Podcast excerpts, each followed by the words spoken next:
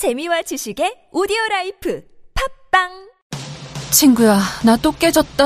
스마트폰 액정 큰맘 먹고 바꾼 건데. 액정 필름 아무거나 붙이니까 보호를 못 받지. 트라움 가드 방탄 필름 몰라? 트라움 가드? 트라움 가드는 액정 깨질 염려 없고 터치감 지문 인식이 최상급이야. 정말? 트라움가드는 곡선까지 설계되어져 있어. 파손되면 두 배까지 보상해준대. 액정 파손되면 보상을? 트라움 가드 찐인데. 기적의 방탄 필름 트라움가드 액정 파손 보상제 검색창에 트라움가드 우주고양이 트라움샵을 찾아주세요. 어제 먹은 술이 아직도 안 깨네. 요즘 누가 숙취로 고생해 숙취 해소제가 얼마나 잘 나오는데 먹었거든. 그래도 이 모양이야. 자 요즘 핫하다는 모닝 혁명 모닝 혁명? 숙취 해소는 기본이고 건강에 좋다는 노니가 들어있어 다음날 아침도 문제 없어 국내 기술로 개발된 제품이라 믿을 수 있다고 이제부터 술자리에는 모닝 혁명 꼭 챙겨야겠네. 술자리가 있다면 두 알로 간편하게 물과 함께 꿀꺽 편안한 아침의 혁명. 모닝 혁명.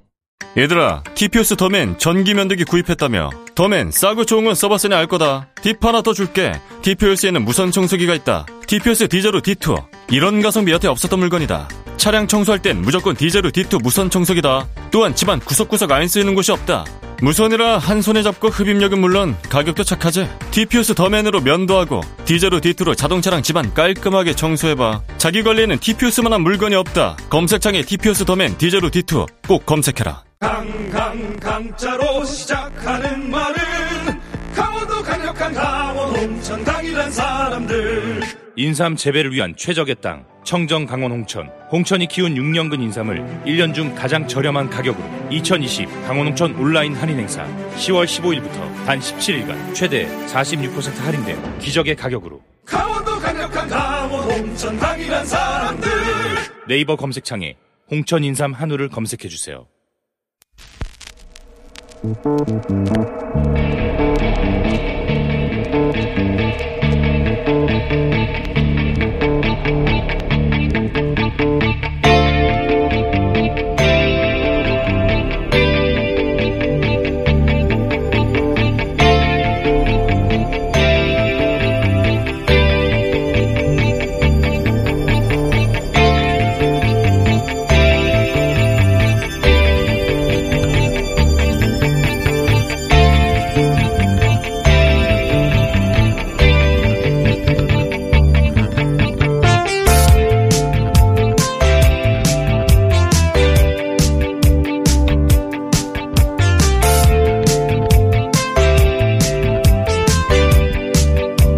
안녕하세요. 김어준입니다.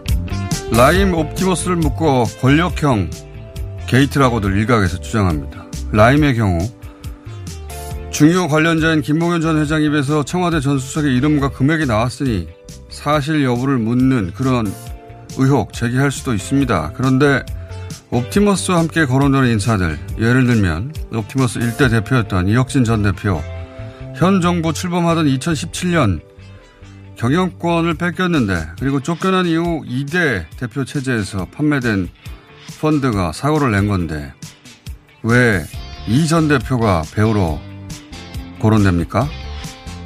안 되는 일을 되게 하는 권력이 배후에서 작동해 사적인 이익을 도모하는 게 권력형 비리의 구조인데 어떻게 안 되는 일도 되게 하는 권력이 본인이 설립한 회사에서도 쫓겨납니까? 그것도 정권 초기에 왜 이 이야기를 아무도 안 합니까? 그리고 옵티머스에 투자했다며 거론되는 진영 행안부 장관 권력형 게이트의 관계자라면 큰 이득을 남겨야 하는 거 아닙니까? 어떻게 큰 손실을 본 사람이 배우가 되나요? 또 청와대 전 행정관 이모 변호사 그가 거론되는 건 옵티머스 이사인 남편이 서류 위조로 구속됐기 때문인데 아내인 이모 변호사는 어떤 혐의가 있다는 겁니까? 그리고 겨우 행정관이 게이트에 배후라는 건가요? 최소한 권력이 어떻게 작동했다는 대충의 얼개, 그림이라도 제시, 제시돼야 하는 거 아닙니까? 그 그림을 저, 저만 모르는 겁니까? 뭡니까? 대체. 김호준의 의문이었습니다.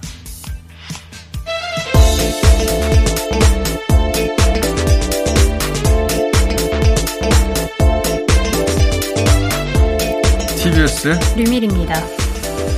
저는 라임은 어쨌든 강기정 전 수석이 거론됐으니까 권력형 딱지를 붙였다고 치면 옵티머스는 최근에 제가 열심히 공부하고 있는데 이게 왜 권력형 게이트라는 건지 현재까지는 도저히 이해가 안 가요. 권력형 게이트라는 게 가까운 예로 박근혜, 최순실, 문고리 3인방 이렇게 최고 권력자 그 주변의 권력이 위에서 아래로 작동하는 거거든요. 그래서 안 되는 걸 되게 하는 거예요. 지금 이제 겨우 행정관 이름 하나 나왔는데 그것도 본인이 아니라 남편이 구속된 거예요. 예. 본인이 어떤 혐의를 받고 있지 않아요. 남편이 거꾸로 남편의 사주를 받아서 행정관이 대통령을 어떻게 끌어들였다는 건가요? 이게 권력형 게이트의 구조와 맞지도 않거니와. 예를 들어 진영 장관 투자했다고 보도 나왔었잖아요. 손해 봤으면 배우가 아닌 거죠. 투자 자체가 의혹이면 그런 식이면 안철수 대표도 권력형 게이트의 배우가 되는 겁니다. 안철수 대표가 최대 주주로 있는 안랩도 옵티머스에 투자 했다가 손실을 봤거든요. 여기는 뭐 SBS 계열사도 투자하고 지방 MBC도 투자하고 한두 기업이 아닙니다. 예. 그렇게 권력형을 그릴 수는 없다. 그림이 안 나온다는 거예요. 최근까지 이제 그림이라고 하고 나, 나온 게 옵티머스 1대 대표, 2대 대표 모두 한양대 출신이다. 서류 위주로 구속된 윤 이사도 한양대 출신인데 마침 임종석 비서실장이 한양대 출신이어서 한양대 게이트. 너무 유치한 거 아닙니까, 이 그림은? 어, 제가 그런 식으로 그림이 안 그려지고 제가 들여다본 과정에서 중요한 변곡점이 두 번 정도 있어요. 이 옵티머스 관련해서는. 이야기는, 어, 코로나 소식을 듣고 다시 좀 정리를 하죠. 예. 네. 전 세계 상황은 어때요? 어, 유럽 대륙의 확진자가 지금 가장 많이 나오고 있습니다. 전 세계 대륙 중 14만 명 이상이 나오고 있는데 어, 전 세계적으로 34만 명의 확진자가 하루에 발생하고 있으니까 거의 절반 수준이라고 볼 수 있겠습니다. 그러니까요. 유럽이 지금 어, 재확산의 진원지가 되고 있습니다. 숫자가 워낙 많이 나오고 있고 줄어들 기미가 안 보이네요. 국내 상황은 어떻습니까? 네, 어제 이제 잠깐만요. 일본은 어때요? 일본은 한 400에서 700세 왔다 갔다 하던데. 네, 뭐 적은 날은 200명대도 있었는데 어제는 483명. 200명대는 검사 수가 거의 없더라고요. 네. 네. 일본도 안 떨어지네요. 자, 국내는요? 네, 해외 입국 그 사례를 제외한 국내 발생으로만 보면은 41명의 확진자가 나왔습니다.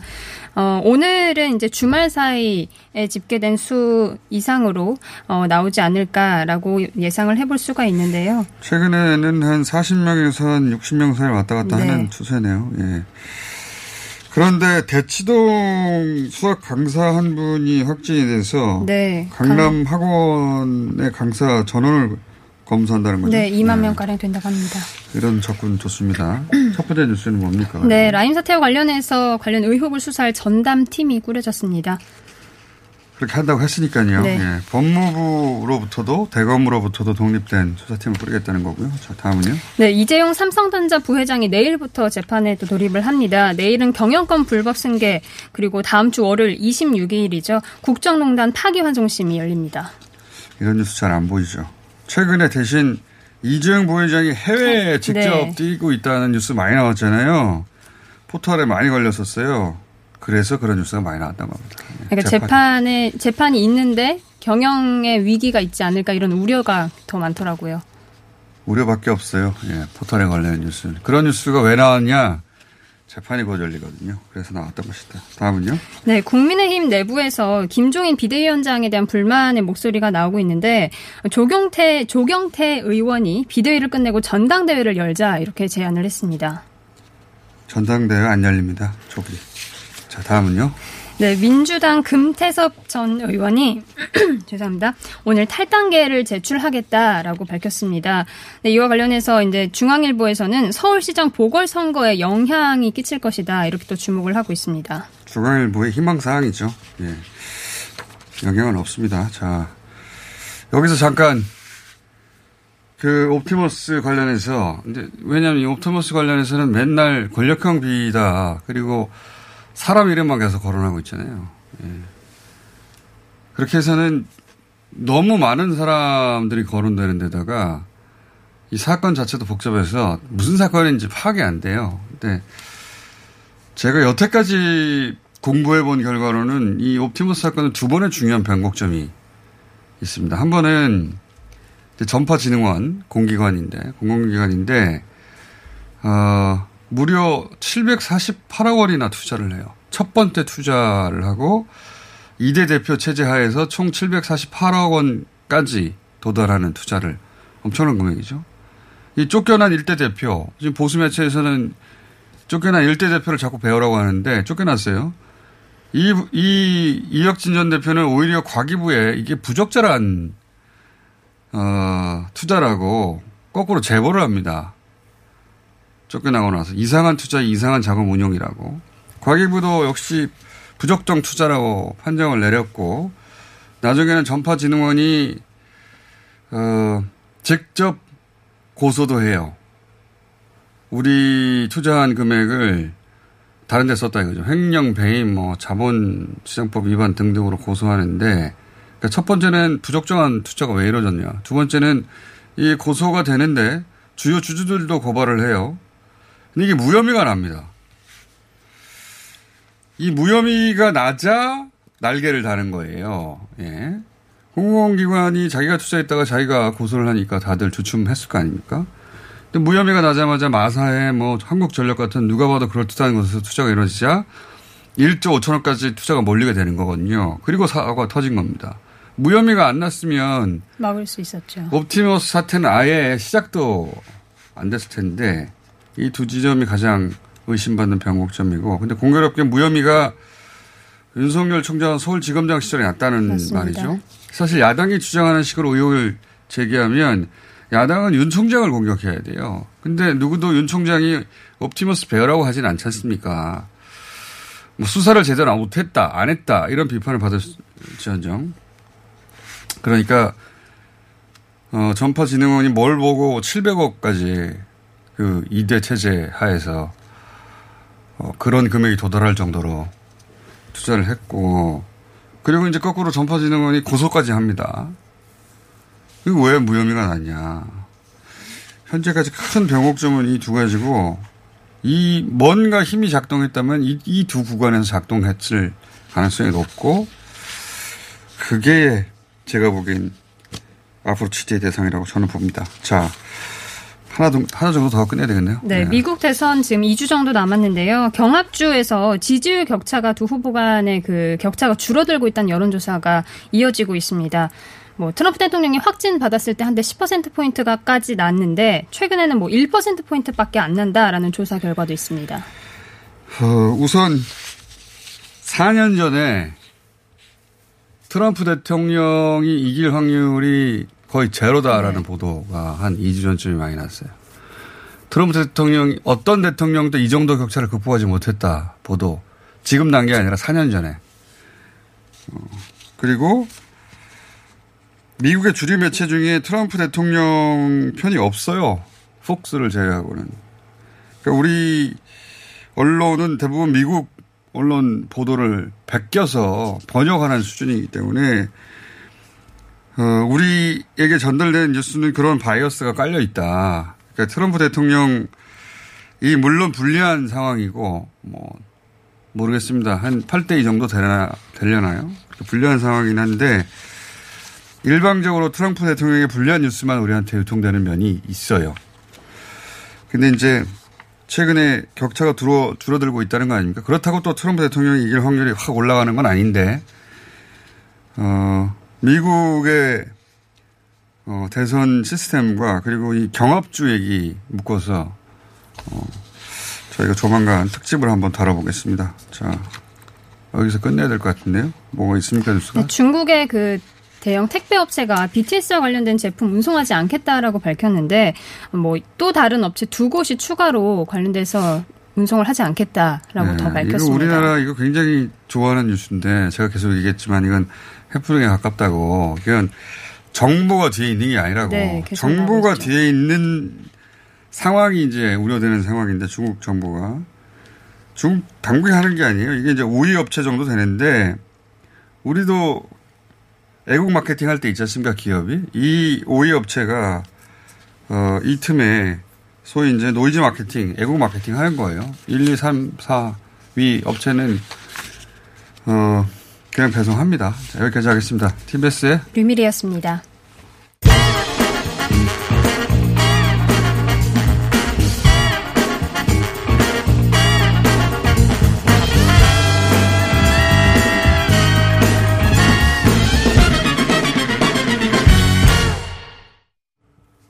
현재 코로나 상황 잠깐 종합적으로 지켜, 어, 짚어보겠습니다. 대박, 죄송합니다. 대방.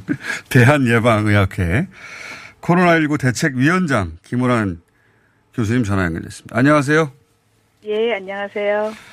자, 어, 8.15 지나고 추석 지나고 개천절 다 지나서 1단계까지 왔습니다. 현재 상황을 종합적으로 어떻게 평가하십니까?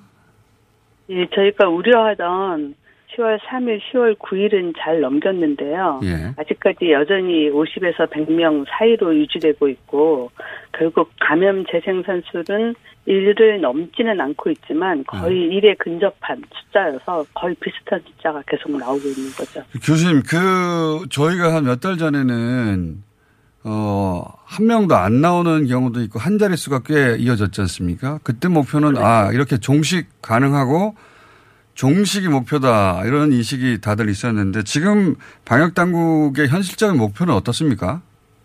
지금은 한 50명 정도 수준에서 크게 늘어나지 않으면서 네. 의료진들이 충분히 좀 준비를 해서 중환자가 늘어나도 어느 정도 대응할 수 있도록 음. 의료 시스템이 뒤에서 받쳐주고 있으면 한 50에서 100명 정도 발생해도 큰 무리 없이 유지할 수 있지 않을까 이렇게 생각합니다. 그 현실적으로 이제, 어, 종식시키고 제로가 되는 것은 목표치가 아니다, 이렇게 된 겁니까? 8.15 이후로? 그렇죠. 이제 거의 불가능하다라고 생각하고 음. 있는 거죠. 왜냐하면 아무래도 이제 접촉이 많아질 수 있는 이제 계절이 될 수 있고요. 계속 실내에서 활동을 해야 되니까 또 날씨가 추워지면 바이러스는 좀 더 생존 능력이 뛰어나게 되고요.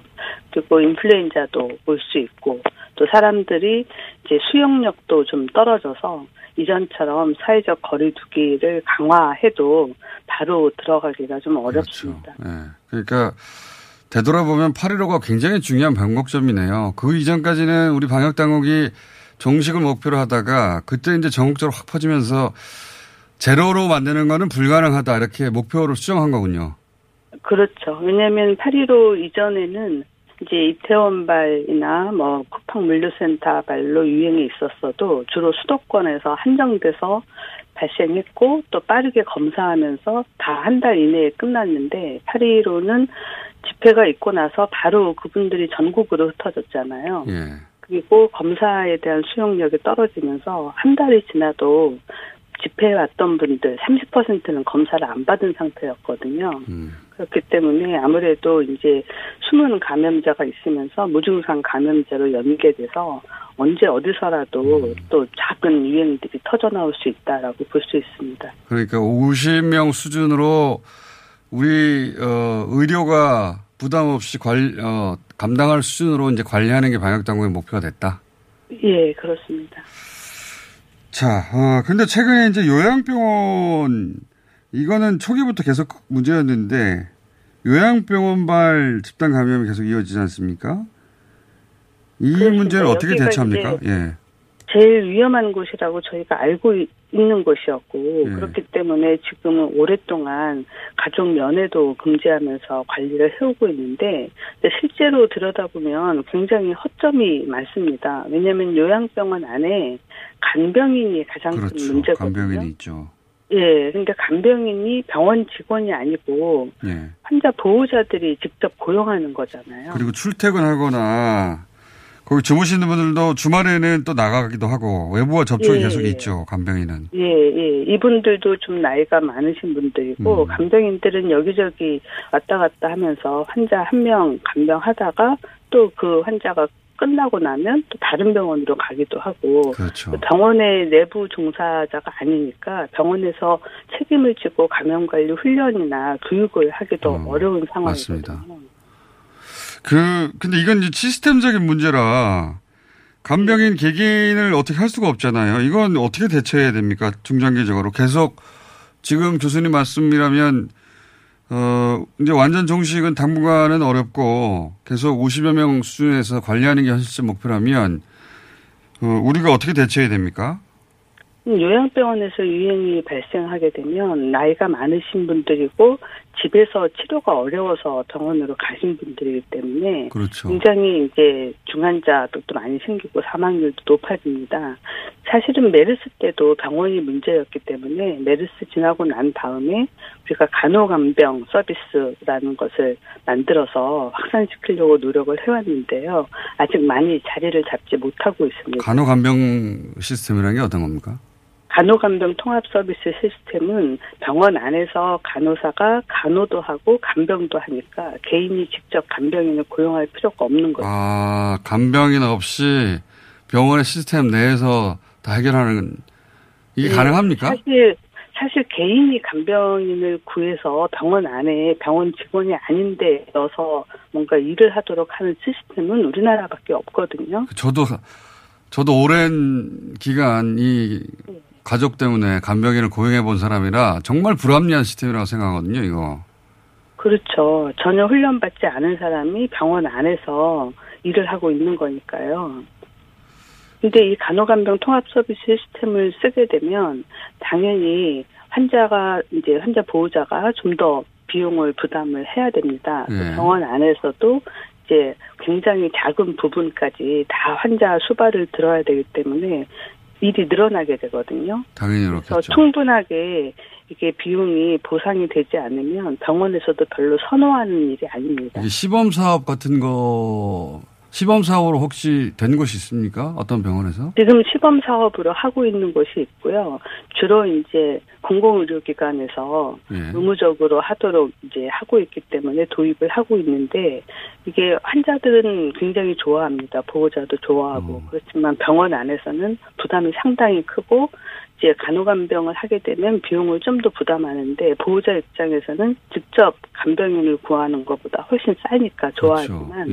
예. 예, 병원 안에서는 그 비용으로는 충분하지 않다 해서 별로 선호하지 음. 않고 있습니다. 비용의 문제도 있고 간호사 수의 문제도 있고 노동 강도의 문제도 있고 여러 가지가 있겠네요. 예, 예, 맞습니다. 이 교수님 이 사안 이 지금 말씀하신 간호간병 통합 시스템에 대해서는 따로 저희가 한번 다루기를 하는데 오늘은 한 가지만 더 여쭤보고 예, 어 끊어야 할 것 같은데 그래서 그 시범 사업을 했던 병원에서는 이 코로나 대처가 더 용이했답니까?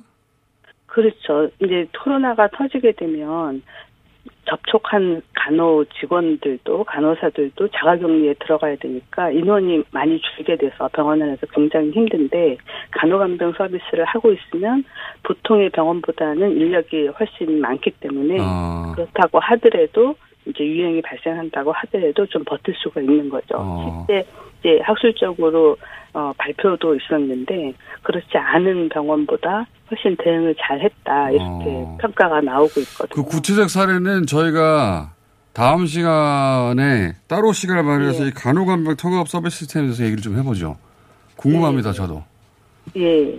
그렇지만 지금 당장에 할 수 있는 거는 일단 요양병원에서 유행이 발생하게 되면 직원도 환자도 이제 확진자가 아닌 나머지가 다 접촉자가 되는데 접촉자가 접촉자를 간병하고 있는 그런 어. 상황이 돼버리기 때문에 우리가 뭐 동일 집단 격리하면 뭔가 잘 하고 있는 것 같지만 실제로 그 내부에서는 사실 좀 비극적인 상황입니다. 어, 자기들끼리 또 교차 감염이 일어날 수도 있겠네요. 그렇습니다. 예. 오늘 여기까지 듣고요. 저희가 간호간병 통합 시스템 결국은 이제 그렇게 가야지 이게 대처가 된다는 말씀이시니까 그건 그것만 따로 한번 다뤄보겠습니다. 오늘 말씀 감사합니다. 예, 감사합니다. 네, 김호란 교수였습니다. 독수리 형제는 지구를 지키고 내 여자는 내가 지킨다. 다스달의 완벽한 설계. 하나면 충분해. 코엔자임, 오메가, 루테인, 히알루론산, 여성 바이타민, 여성을 위한 여성에 의한 하루 한 번, 다섯 알의 완벽한 설계. 하나면 충분해. 여성, 과거는 바꿀 수 없지만 미래는 바꿀 수 있으니까. 검색창에 하나면 흥분해. 어, sorry. 하나면 충분해. 오빠, 그거 아세요? 코어업을 사면 숙취해소제를 준대요. 코어업은 면역력과 활력이 한 번에 들어있잖아. 거기에 숙취해소까지? 코어업은 페루산마카의 아연, 그리고 멀티비타민까지 한 번에 들어있잖아요. 거기에 인정받은 건강기능식품이라 믿고 먹을 수 있어요. 하루 900원도 안 되는 가격에 그걸 다 챙겨준다고? 재구매가 많을 수밖에 없겠어. 면역력과 활력을 한 번에. 구매하신 모든 분께 숙취 해소제를 드립니다. 검색창에 코어업 검색하세요. 긁지 말고 뿌리세요 글루타셀 아직도 무작정 긁고 계신가요? 밤마다 긁어대는 아이 때문에 지금도 고민 중이신가요? 건조하고 가려울 때는 긁지 말고 업그레이드된 글루타셀 스프레이를 뿌려보세요. 전국에 있는 글루타셀 취급 약국이나 인터넷에서 특허받은 글루타셀 신제품을 만나실 수 있습니다. 긁지 말고 뿌리세요 글루타셀 홍대리, 오늘 차 안 가지고 왔네? 음, 서울시 승용차 마일리지로 갈아탔거든. 승용차 마일리지? 서울시에서 자동차 운행 거리를 줄이면 포인트를 주는데 현금처럼 써도 되고 영화 보거나 책도 사고 자동차세 같은 세금 내는 데도 사용할 수 있다고. 오, 운행 거리를 줄인 만큼 돈이 되는 거네. 김대리도 얼른 가입해. 2020년 7월 9일부터 서울시 승용차 유일제 혜택이 종료되고 승용차 마일리지 제도로 운영됩니다. 미세먼지와 온실가스도 줄이고 혜택도 받는 서울시 승용차 마일리지에 많은 참여 바랍니다. 자세한 사항은 120 다산 콜센터로 문의하세요. 이 캠페인은 서울특별시가 함께합니다.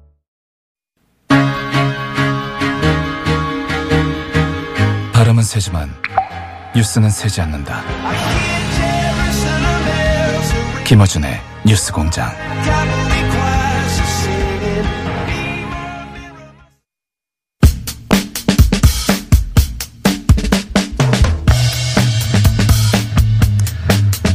라임 옵티머스 수사 방법을 두고 여야가 격돌하고 있습니다. 차례로 입장 들어보겠습니다. 먼저 윤희석 국민의힘 대변인 전화 연결돼 있습니다. 안녕하세요. 네, 안녕하세요. 네. 앞으로 자주 연결할 것 같습니다. 예, 감사합니다. 자, 공통 질문으로 드리겠는데 먼저 주호영 원내대표가 이제 제안을 했습니다. 공수처 발족도 하고 어, 라임 옵티머스 특검도 도입하자 이렇게 동시 처리를 제안한 이유가 뭡니까? 우선 상황 변화를 줘야 되니까요. 어, 이번 사건은, 사건은 대형 권력형 비리입니다. 무엇보다 조속히 진상 규명을 해야죠. 근데 갑자기 옥중 서신이라는 게 공개되면서 추미애 장관이 수사지휘권을 발동하고 뭐 수사팀도 곧 교체가 될 거고 이제 검찰에는 온전한 수사를 기대할 수가 없게 됐습니다. 수사 신뢰성에 상처를 받았다는 건데요. 결국 저희 입장은 특별검사밖에는 이게 답이 없다. 이게 저희의 이제 결론인데 거대 여당이 어, 도무지 특검을 받으려 하지 않고 있지 않습니까? 저희 입장에서 이걸 관철시켜야겠고 그러려면 결국은 협상 과정에서 여당이 절실히 요구하는 걸 들어줘야 된다. 어, 이런 얘기가 될 겁니다. 그러니까 공, 공수처 받고 특검 내놔라 뭐 이런 거네요. 그죠? 뭐 힘이 없는 야당 입장에서는 그렇게라도 해야죠. 알겠습니다. 그런데 이제 그렇게 제안을 하면서 그런데 지금의 공수처는 문제가 있으니 어, 독소 조항을 제거해야 된다라고 이제 조건을 달았는데 독소 조항이라는 게 뭡니까? 크게 네 가지로 봅니다. 우선 수사 대상의 직무 관련 범위까지 포함이 되어 있어요. 네. 비직무 관련 범죄까지. 그러면 이게 잘못하면은 아주 좀 편향적으로 고위공직자를 사찰하는 기구로 악용될 가능성이 높기 때문에 공수처 최초 만들자고 했던 설립 취지가 부패 범죄예요. 그래서 이 부패 범죄로 수사 대상을 한정하자 이게 첫 번째고요. 공수처 검사가 기소권까지 갖게 되어 있습니다. 지금은. 그렇죠. 근데 공수처 검사는 일반 검사하고는 달리 헌법적인 근거가 확실치 않아요. 없다고 봐야 돼요. 그러면 기소권까지 부여하는 건 헌법 원리에 반한다. 그리고 수사하고 기소를 분리하는 것이 검찰개혁 방향이지 않습니까? 여기에도 맞지가 않아요. 그래서 공수처 검사에게는 기소권을 주지 말자 이 얘기고요. 세 번째는 공수처가 이 검찰이나 경찰 같은 다른 수사기관보다는 상위기관이 아니에요. 뭐 그런 내용이 없고요. 그런데 중복되게 수사하는 것에 대해서는 강제로 이첩을 하게 만들거나 또는 고위공무원 연루 범죄를 통보받게끔 돼 있습니다. 이쪽에서. 네. 그럼 이런 내용의 강제 이첩권도 없애자. 그리고 어, 다른 수사기관의 자율성을 좀 보장하자. 공수처 부실, 음. 부실 수사 가능성도 있고 은폐 우려도 좀 덜자 이런 얘기고 마지막으로 공수처가 재정 신청권도 갖고 있습니다. 부- 검찰의 불기소권에 불기소에 대해서요. 예, 이것도 공수처가 검찰 상위 기관은 아니기 때문에 문제가 좀 있다. 그런 얘기입니다. 알겠습니다. 핵심 정리를 잘 들었고요. 오늘 여기까지 하고 또 모시도록 하겠습니다. 감사합니다. 네, 감사합니다. 네. 민주당 대변인 연속해서 연결해 보겠습니다. 신영대 대변인 전화 연결됐습니다. 안녕하세요. 네, 네, 안녕하세요. 신대입니다. 자, 어, 동시 처리하자. 어, 야당에서는 이렇게 이제 역제안을 했습니다. 민주당의 입장은 어떻게 되나요? 일고의 가치도 사실 없죠. 실제 가치가 공수처, 없다고요? 네, 그러면, 이- 예를 들면 공수처, 현재 공수처법을 그대로 통과시키는 전제로 특검을 얘기해도 실제 그 시간, 시간 끌기용으로서 저희가 받을까 말까 한 상황인데. 왜 시간 끌기라는 겁니까? 현재 지금 담당 검사들이 향 접대를 받고 기획수사 했던 의혹이 있고 정치 개입 의혹이 있고 표적수사 의혹들이 있는데 이런 의혹들이 지금 바로 빨리 수사하지 않으면 증거들이 핵심 증거들이 사라질 가능성이 높지 않습니까? 그런데 이제 결국은 특검을 도입하려고 하면 우리가 과거의 특검 전례를 봤을 때 얼마나 많은 시간이 걸렸어요. 특검의 대상은 어디까지 할 거냐, 특검의 기간은 누구 어, 얼마 동안 할 거냐, 특검을 누구로 임명할 거냐. 그래서 한 두 달 이상 걸릴 거거든요, 최소. 그 기간 동안에 모든 그랬죠. 증거들이 없어지면 어떻게 합니까? 여보세요? 그래서 시간 끌기용, 시간 끌기용이기 때문에 특검을 받을 수 없다. 네, 그리고 공수처 발족 자체가요, 기존에 있던 공수처를 그대로 발족시킨 것도 아니고 핵심적 내용들 다 빼자는 거거든요, 현재. 그런 공수처를 발족하는 게 뭔 의미가 있겠습니까? 지금 독소조항은 빼자고, 어, 국민의힘에서 제안하고 있는데 이 독소조항이 독소조항이 아니란 말씀이신 거죠? 독소조항이 아니라 필수조항이 사실은요. 아시다시피 직무 관련 범죄를 공수처 수사에 빼자고 하고 있는데 그 직무 관련 범죄가 가장 큰 게 뭐겠습니까? 직권남용, 직무유기, 피의사회 공표 이런 게 지- 그, 공, 그 직권 직무 관련 범죄의 핵심들이잖아요. 과거에 검찰이 자기 편에 의해서 어떤 수사는 하고 어떤 수사는 하지 않고 이런 것들이 번번이 반복됐던 상황인데 이 부분을 빼자는 것은 문제가 있다고 생각하는 거고요. 검찰 남 권한 남용이 핵심입니다. 이것은 두 번째로 그 기소권을 삭제자 하는데 기소권은 현재 그 공수처법에 의하면 판검사하고 경무관 이상 경찰 공무원에 한해서만 기소권을 두고 있어요. 결국은 과거에 그 공, 그 검찰이 제 식구 감싸기가 있었던 거죠. 기소권을 남용했던 게 있던 거죠. 이걸 이제 그 가져가자고 하는 건데 이걸 빼자는 것도 역시 공수처의 필수 조항을 빼자는 거 마찬가지고요. 세 번째로 강제 입첩권을 어, 삭제하고 범죄 통보 의무를 삭제하자 이런 얘기를 하고 있는데요. 공수처가 출범하는 것이 총 85명의 소규모 조직으로 토- 그 출범합니다. 정보가 제한될 수밖에 없어요. 당연히 그 검찰이나 경찰이 갖고 있는 어, 고위공직자의 범죄 정보에 대해서 당연히 통보하고 이런 거에 한정해서만 우선적 수사처 갖겠다는 것 뿐이지 이걸 가지고서 뭐 그 모든 상위기관이지 않냐 이런 지적들은 적절하지 않은 것 같고요. 네 번째로 재정시청권 부여 조항도 삭제하자는 건데 재정시청이라는 것은 방금 전에 말씀드린 것처럼 판검사 및 경무관 이상 경찰 공무원에 대해서만 저희가 기소권을 가지고 있는데 다른 범죄들, 다른 고위공직자 범죄에 대해서 기소 의뢰를 했는데 검사가 기소를 안 하면 이거에 대해서 적절한가 적절하지 않은가에 대해서 어, 재판부의 판단을 받아보자라는 게 재정시청권이잖아요. 이 조항을 삭제하는 것 역시도 부적절합니다. 이런 조항을 빼고서 공처를 출범시키는 것은 완전 껍데기 공처 만들라는 거고 공처를 무력화하겠다는 그런 의도로밖에 안 보입니다. 알겠습니다. 오늘 말씀 잘 들었습니다. 네, 감사합니다. 자, 여기까지 여야 입장 짚어봤고요. 앞으로 계속 이렇게 간단하게 여야 입장의 핵심 쟁점 짚어보겠습니다. 신영대 민주당 대변인이었습니다.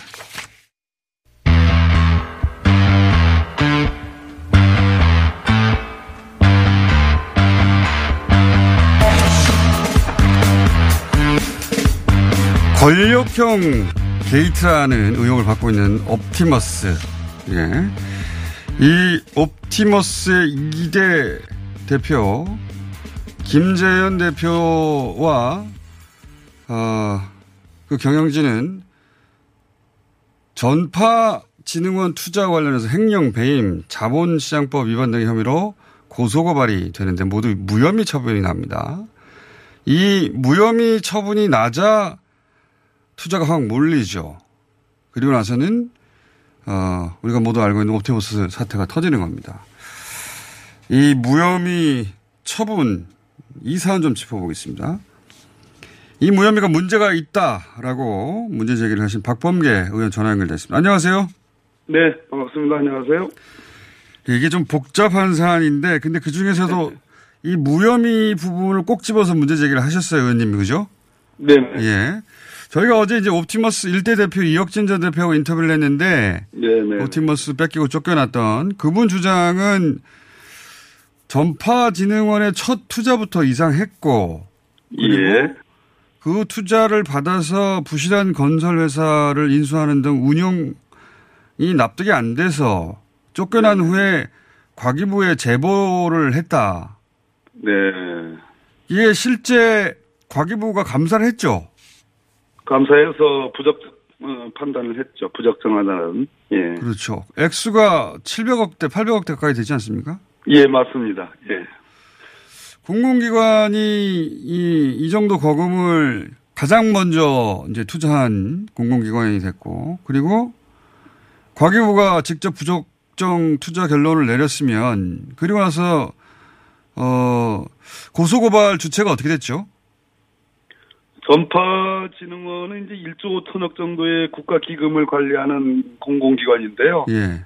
그 아까 말씀하신 것처럼 과기부가 부적정한 에, 판단을 부적정하다고 판단을 하고 이에 기초해서 전파진흥원이 수사 의뢰를 2018년 12 10월에 합니다.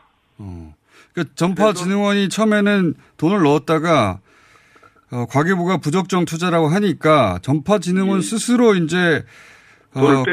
고, 발의 주체가 돼서 고발을 한 거죠 지금. 예, 물론입니다. 수사 의뢰를 했죠. 그리고 이제 옵티머스 주주들도 고소를 하지 않았습니까? 그 상관관계는 이제 그 조금 더 복잡한데요. 예.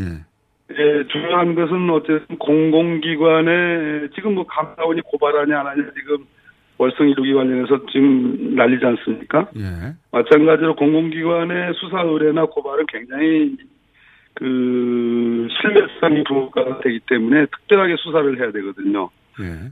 그런데 윤석열 현 검찰총장이 중앙지검장으로 있으면서 다른 사건과 분명히 차별 있게 뭐 우리 임비영 의원님 지금 전화가 중간 중간에 끊기는데요. 네네. 혹시 이동 중이십니까? 아니요 아니요 이동 아닙니다. 괜찮습니다. 가만히 앉아 계시는 지금도 거예요? 그런가요? 지금도 그래요? 지금 괜찮습니다. 그래요? 자, 예. 그 지금 저희가 잘 안 들렸던 대목을 다시 여쭤보자면 전파진흥원이 공공기관이고 공공기관에 직접 나서서 어, 고발을 했기 때문에 검찰에 검찰에서는 이제 엄중한 사안이라고 어, 보고 수사를 해야 되는데 이 수사가 얼마나 진행됐죠? 불과 6개월에 불과해서 어, 2019년 5월에 무혐의를 합니다. 어. 그러니까 김재현 대표 또 정영재 대체투자 대표 등등은 다 무혐의를 하죠. 그러니까 지금 말씀하신 건 이제 2대 어, 2대 대표 체제 이제 핵심 인물들인데 맞습니다. 예. 그분들이 다 이 공공기관이 직접 투자한 공공기관이 이상합니다 하고 그리고 과기부도 부적정 투자라고 결론을 내렸는데도 불구하고 다 무혐의가 됐다는 거죠. 예, 예. 무혐의 됐고 이 사람들은 지금 현재 그 이 이 현재 중앙 중앙지검장 이 이성윤 중앙지검장 체제에서 다 이 사람들은 구속 기소가 됐습니다. 그런 그런 거죠. 그러니까 1년 전에 무혐의가 됐던 사람이 1년 후에 다 구속돼 버린 거죠. 예, 크게 사정 변경이 있지 않고요. 예. 그 2000, 그, 그 무혐의가 된 이후 2019년 5월 이후에 2019년도만 해도 한 4,700억 정도 그리고 올해 5,100억 정도 그러니까 무려 합치면 얼마입니까? 9천 한 7, 800억. 일조 거의 가까이. 1조 원 가까운 돈이 예, 들어옵니다. 그러니까 그, 음. 당시 제대로 수사를 해서 무혐의를 하지 않았으면 이러한 그 어마어마한 피해는 어, 없앨 수 있었다. 막을 수 있었다 이런 얘기죠. 그 무혐의가 그러니까 공공기관이 직접 나서서 고발을 했으니까 다들 주춤하다가 이게 무혐의가 나니까 이제 마사회나 한국전력이나 농어촌 공사나 이런 것들이 뛰어들어 따라오죠. 그렇죠. 그렇습니다. 공기업 투자가 뭐 큰 돈은 아니지만 뭐, 뭐 20억, 30억 등의 마사회 그리고 농어촌 공사 한전의 공기업 투자가 이어지고 그러면서 민간 아까 제가 말씀드렸듯이 2019년도만 해도 한 4,700억, 올해 한 5,100억 정도의 어마어마한 민간 투자가 진행이 되는 겁니다. 누가 들어도 그럴듯한 공기업들이 이제 투자를 하니까 믿고 이제 시장에 대한 신뢰가 주는 거죠. 민간 자본들이 그 말씀하신 요 무혐의 이후에 공기업들이 들어가고 그리고 나서 민간이 한 1조 정도 따라 들어가고 그리고 나서 네, 사고 그리고 나서 사고가 터진 거죠. 네, 맞습니다. 그러니까 이게 이제 왜 그 애초에 어, 과기부가 나중에 부적정 투자라고 한 그 700억, 800억 규모의 투자를 전파진흥원이 했으며 그리고 전파진흥원이 이제 고발을 했음에도 불구하고 왜 무혐의가 됐을까? 이 두 가지가 큰 이제 의문 지점인 거죠. 예, 맞습니다. 예. 여기 관해서 혹시 그 의원님 개인의 어, 추정 시나리오가 있습니까? 내일 이제 윤석열 검찰총장의 대검 국정감사를 하는데요. 이걸 따져보를 예정입니다. 근데 첫째는 도대체 무혐의 이유가 뭐냐라는 걸 따져 물을 것이고, 어, 지금 라임이나 옵티머스 사태가 권력형 비리인 것처럼, 어, 이제 이 공세가, 야권의 공세가 있었는데, 일종의 검찰, 검사들의 비위, 법조 비리 성격이 더 커지면서 도대체 어떤 변호사가 이 사건을 변호를 했는지, 그래서 무혐의를 초단, 단기의 수사기관으로 무혐의를 받아냈는지, 예, 그것이 관건이고요. 윤석열 검찰총장이 당시 중앙지검장으로서 이 사건에 대해서 얼마만큼 관심을 갖고 있었느냐. 오히려 다른 사건, 다른 사건에 에, 관심을 두다 보니까 그랬던 건지, 아니면 진짜 봐주려고 해서 작정하고 봐준 건지, 그것이 이 쟁점이라 하겠습니다. 오늘 여기까지 듣고요. 네네. 의원님이 이, 그, 금융사기 사건에 일가견이 있지 않으십니까? 예. 뭐 일가견이. BBK도 오랫동안 하셨는데. 네네네. 요 구조가 좀 더 면밀히 파악되면 저희가 스튜디오에 직접 한번 모시겠습니다. 예. 네, 고맙습니다. 말씀 감사합니다. 예. 민주당의 박광규 의원이었습니다.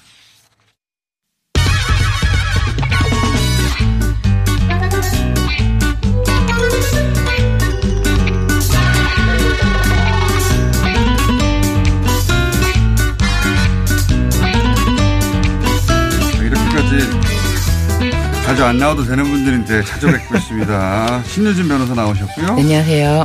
신장식 변호사 나오고. 네, 안녕하세요. 자영진 기자 나오셨습니다. 안녕하십니까. 신신장. 예, 양지열 변호사는 3부에는 합류할 수 있다고 하는데, 예, 꼭 합류하지 않아도 된다고 저희가. 지금 방금 인터뷰 했는데, 옵티머스 관련해서는, 어, 아니, 이게 이제 매일매일 조금씩 새로운 사안들이 나오고 있으니까, 세 분 모두, 어, 업계에 계시니까, 네. 새로운 소식들이 계속 업데이트 될 거 아닙니까? 이제 제가 이제 어제 저희가 이제 취재한 걸로는 검사 세명을 특정을 제가 했었었어요. 특, 특정이 됐다는 걸 확인이, 확인을 했었습니다. 네. 어, 현재. 아, 거기 라인부터 얘기해 보죠, 그러면. 예, 네. 지금 현재 부장 검사 한 명, 부장 검사 두 명인데 세명 모두 남부지검에 근무하고 있고 금융 관련 수사팀에 있는 것도 확인을 했습니다. 그리고 그러니까 그건 법무부 감찰의 결과인 것이죠. 그래, 그렇습니다. 본인들은 인정 안 한 거죠, 아직은. 어, 본인들 중에 한 사람은 인정을 했고요. 아, 한 사람 인정했어요. 인정을 했어요. 어제까지는 답변을 하고 있지 않다. 이렇게. 네, 또한 사람은 답변하고 있지 않고요. 아, 한 사람은 인정했고, 한 사람은 답변 여전히 하지, 않, 하지 않고. 한 사람은 부인하고 있고요. 여전히 예, 부인하고 그렇게 돼 있는데 어, 이 그러니까 세한 사- 사람은 적어도 이제 관계 확인이 됐으니까. 네. 그러면 A 변호사, 이주영 변호사의 말은 거짓이 됐네요. 그렇죠. 정관 출신 변호사들이다 이렇게 네. 얘기를 해서 그 다음에 이 사람 세 사람들에 대해서 이제 원래 이분들이 이제 그 라임 관련 수사 팀에서 다 전원 세 명이 다 소속된 건 아니다라고 얘기를 했는데 어 라임 관련 수사 팀이 아닐 수는 있겠지만 금융 관련 수사 팀에는 다 포함이 되어 있는 것으로 금융이 라임 금융수사팀 자, 팀은 그그 부분에서 팀이지. 저희가 네. 조금 이게 저 저희도 지금 확, 이, 부- 이 부분을 좀 확인하려고 하는데 네. 예. 어쨌거나 이 관련 사람 된 사람들이 이제 그 소위 말하는 이제 그 남부지검의 특수부 소속인 것 혹은 저기 금융 관련 수사팀 소속인 걸로 확인됐고요. 세 사람 남부지검에 예. 남부지검에 경제 첨단 범- 범죄 전담부라는 데가 있는데 여기가 원래 거기 하는 데 아니에요? 예, 원래. 전담에서 했고요. 그다음에 금융조사 1부, 금융조사 2부도 있어요. 네. 아마도 아마 금융조사 1부나 2부 소속이다. 이제 이 얘기인 것 같, 같습니다. 네, 정확합니다. 네. 그리고 이 세 사람들이 전부 다 어, 한동훈 그 검사하고 같은 곳에서 근무했던 경력이 공통점이라는. 게 예, 나왔어요? 공통점이라는 게 나왔고 뭐 큰 틀에서 보자면 윤석열 윤석열 라인이다. 라는 부분까지 거의 확인이 됐습니다. 아니, 특수부는 모두 다 윤석열 라인이라고 갖다 붙일 수가 있으니까 또 점프하지 마시고. 음. 근데 이제 그 특수부 중에서도 네. 다 윤석열 라인이다 이렇게 얘기를 할 수 있는데 이제 특수부 내- 내지는 공안부 인지수사부서 네. 전 이제 고위 이 직에 있었던 분하고 어제 제가 좀 취- 취재를 했는데 아, 변호사인데 계속 취재를 하시는 방송에 나오다 네. 보니까. 예. 근데 이분 말씀은 특수부 지금 논조가 검찰 네. 전체를 공격하고 검찰 전체를 지금 검사들을 이들이 선동하고 있다. 근데 아 분리해 달라. 분리해 달라라는 거예요. 특수부는 검찰의 일부일 뿐이다. 그 중에서도 또 분리를 해야 된다. 아, 특수부 중에서도 특수부에는 귀족 특수와 변방 특수가 있다. 아, 그분의 용어입니까? 그분의 용어입니다. 네. 자기들도 내부에서 그렇게 부른다는 거예요. 아, 스스로들 네, 귀족 특수와 변방 특수가 있다. 아니, 성골과 진골이라고 부르는 경우도 있고요. 예. 근데 이제 이들은 사실은 그 어제도 언급했던 2016년 부패 부패범죄 특별수사단 음. 이 예. 여기가 이제 중수부 해체됐다 2년 정도 있다가 다시 거기가 귀족 특수다? 예, 거기가 귀족 특수다. 이 귀족 특수들이 예. 자기들이 뭔가를 잘못했을 때 이들은 첫 번째 음. 계속해서 정권이 바뀌어도 자신의 특권을 한 번도 놓친 적이 없는 사람들이다. 어, 그러니까 귀족이죠. 예. 그리고 이들은 자기가 공격을 받으면 특수부 전체를 선동한다. 1차. 아, 이게 연방 특수까지. 그러니까 특수부에 대한 검찰 공격이다. 출신의 변호사로서 본인이 직접 보고 겪은 것에 네, 대해서 그렇죠. 이제 예. 조직을 벗어난 다음에 예. 어, 신장식 변호사님한테 꼰질른 사- 거죠. 살짝 일러준 거네요. 예. 네. 그리고 그 다음에는 그 특수부 전체가 그러니까 본인들이 부당한 일을 겪, 겪었다고 생각하면 혹은 네. 자신의 이권이 뭔가 흔들리면 나머지 특수부 전체를 흔들어 가지고 검찰 전체가 공격받는 것처럼 말한다. 어, 그렇죠. 특수부 전 1, 단계는 특수부 음. 변방 특수까지를 특수 전체로 끌어들이고 네. 그 다음에는 인지수사부서 공안부서까지 그 다음에 끌어들이고 네. 마지막에는 이 그분 표현에 따르면 순진한 형사 공판부 검사들까지 다 끌어들여서 검찰 전체를 공격하는 것처럼 얘기를 하는데 어제 논조들을 그 신문 신문 보수 신문들 보면 네. 이게 뭐 식물 조직으로 전락시키고 있다 뭐 이런 음, 식으로 해서 그렇죠. 검찰 전체가 지금 완전히 무력화되는 것처럼 이야기를 하는데 귀족 특수의 전형적인 방법이다. 속지 말아야 된다. 근데 귀족 특수는 그러면 반드시 법조 기자들하고 연결이 돼야 언론 어, 플레이가 당연하죠. 되는 언론 플레이가 당연한 됐는데요. 그다음에 이제 그 본인은 뉴스- 법조 기자 아닌 것처럼 왜? 예, 저기- 연결이 잘 안 되시는 예. 분 아닌가 싶어요. 저기 지금 어. 그 특수동 검사들을 전부 다 그 윤석열 라인이라고 이렇게 말씀하셨는데 원래 시작은 박영수 최동욱 라인으로 해가지고 한 라인이 있었는데 귀족 네. 라인이 있었는데 최근 들어서 자기들끼리 우병우 잠깐만요. 윤석열 라인으로 또 구분을 하더라고요. 잠깐만요, 잠깐만요. 3부에서 이어가도록 하겠습니다. 네. 아니, 그 얘기하고 3부에서는 지금 옵티머스 사건을 들여다볼 지점이 뭔가 그 얘기 두 가지. 뭐 전부터 얘기했는데. 궁시렁궁시렁 그러지 마시고 3부에서 얘기하세요. 아, 네. 네. 네, 지금 남아 있습니다. 아, 마이크가 꺼지